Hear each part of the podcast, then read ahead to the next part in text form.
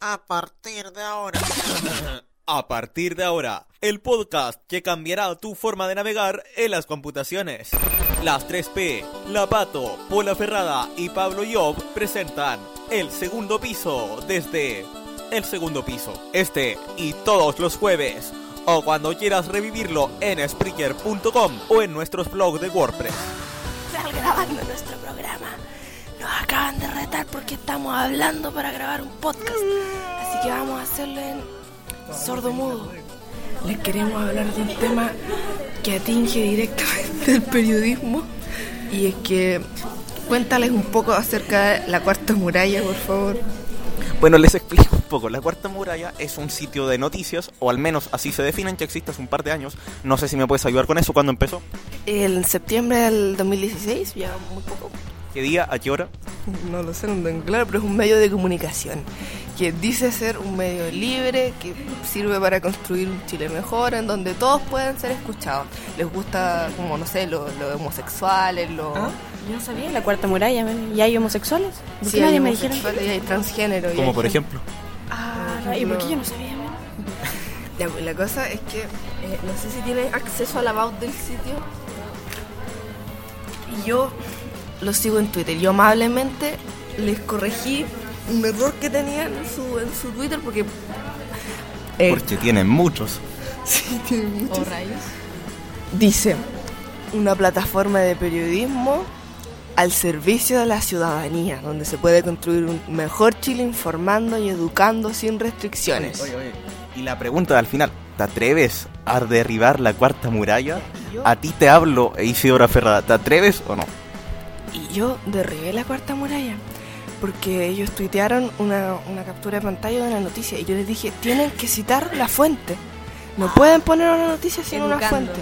Y yo estaba educando para un mejor Chile sin restricciones y me bloquearon. ¿Se podría decir que la Cuarta Muralla la derribaste pero se te cayó encima? Me pusieron una restricción y yo quiero hacer una denuncia pública para los empoderados de la cuarta muralla denunciaron solo por querer hacer un mejor Chile informando eso. ¿Qué, qué quieren decir ustedes? Opino que este sitio sospechosamente se parece mucho al quintopoder.cl, pero con una plantilla penca de WordPress que es más grande que mi ego.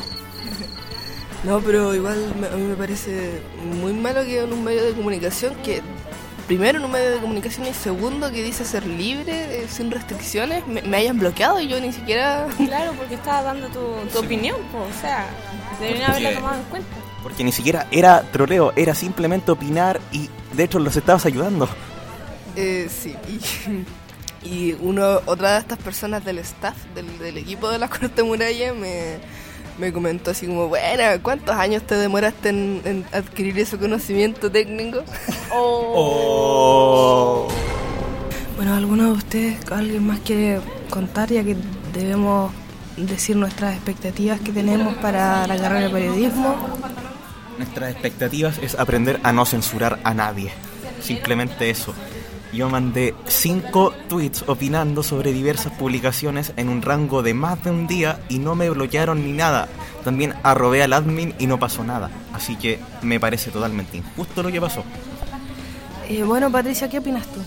Yo, me- sobre la cuarta muralla, mis Sí. expectativas. Sí, sobre la cuarta muralla. La censura en general. sucedió y, bueno, La censura, no, no me gusta la censura, po. o sea, como que recuerdo al tiro la, la charla del profesor Tito Matamala, la censura que existía antes, entonces yo como que eso lo dejé asumido como que es parte del pasado, y que ahora esté ocurriendo ahora, que continúe, no, me parece atroz, terrible. Y 2017. más cuando dice que es un medio de comunicación digital, colectivo, popular e independiente, o sea, debería con mayor razón escuchar lo que dice la voz del pueblo.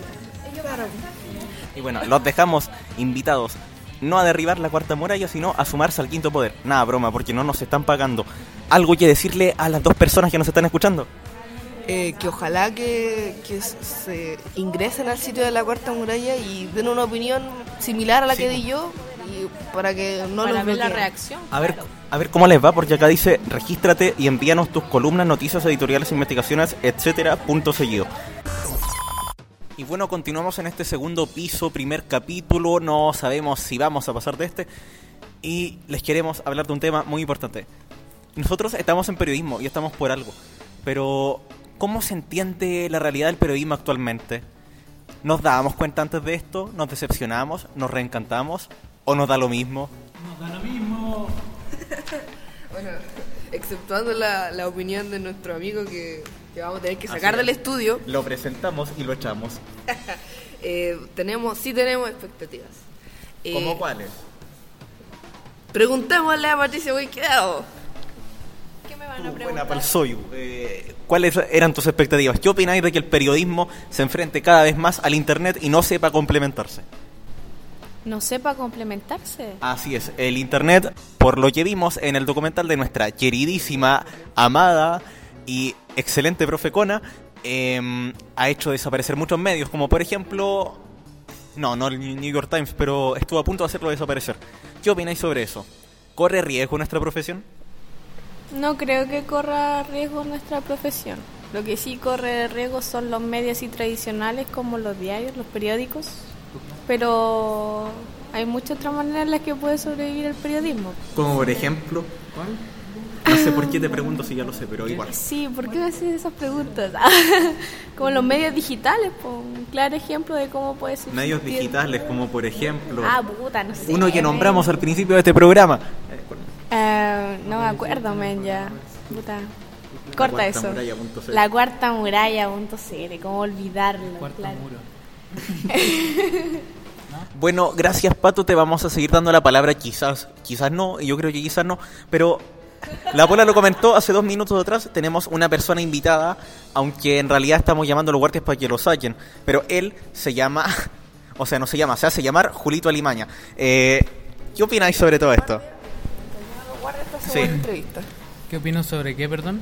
¿Qué opináis sobre lo que estábamos hablando recién? ¿El Internet es un amigo o un enemigo de la, del periodismo convencional? Uy, uy, uy, es una pregunta muy difícil.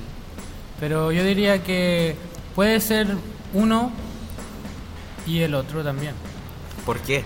Porque obviamente hay mucha información, pero también está muy desordenada y eh, alguna hay mucha información falsa también. La posverdad. Muy bien, sí, eso. Así lo llaman. Yo no, no me gusta llamarlo post-verdad realmente.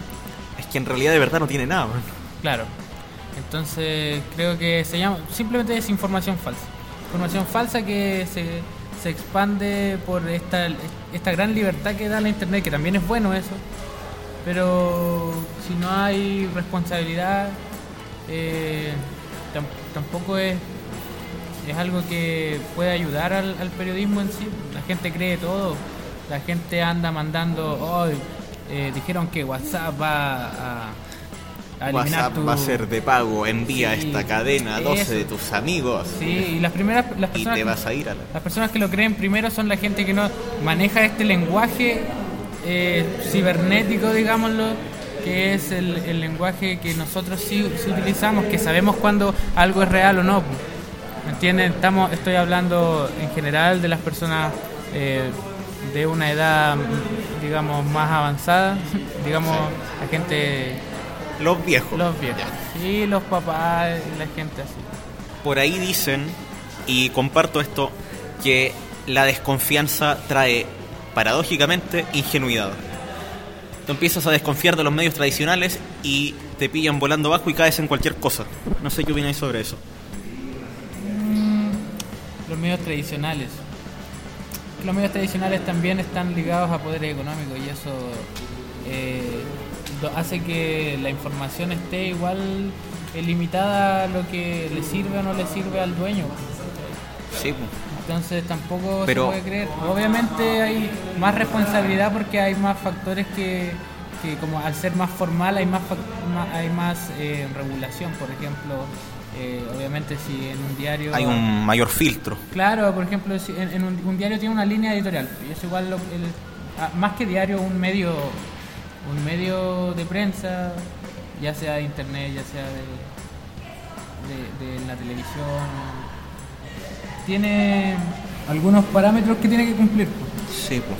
Y que están también en las leyes. Y bueno, él fue nuestro invitado del día de hoy, nos sorprendió, le vamos a pedir a los guardias que no le peguen tanto. Por mientras, la editora periodística de este programa, Eh, no, no tú, tú no, Pato, no me mires con esa cara. Yo solo miraba para afuera. Eh, tú, niña que está sentada escribiendo, eh, por la ferrada, ¿qué opináis sobre todo esto? Bueno, me parece que tal como dice Julito Limaña, el Internet, eh, en lo que daña el ejercicio del periodismo, es un arma de doble filo porque tiene puede ser utilizada para el bien y, Y para el utilizada mal. mal para el periodístico. Mucha razón en las palabras de Julito. ¿Algún ejemplo que quierais dar? No sé. La cuarta muralla.cl que ¿Qué, es pa- qué pasaría si la cuarta muralla fuera nuestro próximo auspiciador? no quiero su sucio dinero. Algo que decirle a la gente que está planeando meterse a esta carrera. que no vengan con esta mentalidad cerrada de el estereotipo de periodismo de la persona que está parada ahí va haciendo noticias que Matías del Río. claro que no se imaginen a Matías del Río a Pedro Carcuro que eso no solamente es como el, el lado más conocido del periodismo pero en realidad uno dejemos de lado ese nombre periodismo no me gusta a mí pongámosle comunica- comunicación social eso que cualquier. Serafio. ¿Por qué? ¿Ah? ¿Por qué? ¿Por qué? ¿Por qué? ¿Por qué? Serafias. ¿Pero por qué? Lo escuché en Los Simpsons. Ya. Ah, gracias. Em, Gracias por su aporte. Gracias, le llamamos. Eh, no, eso.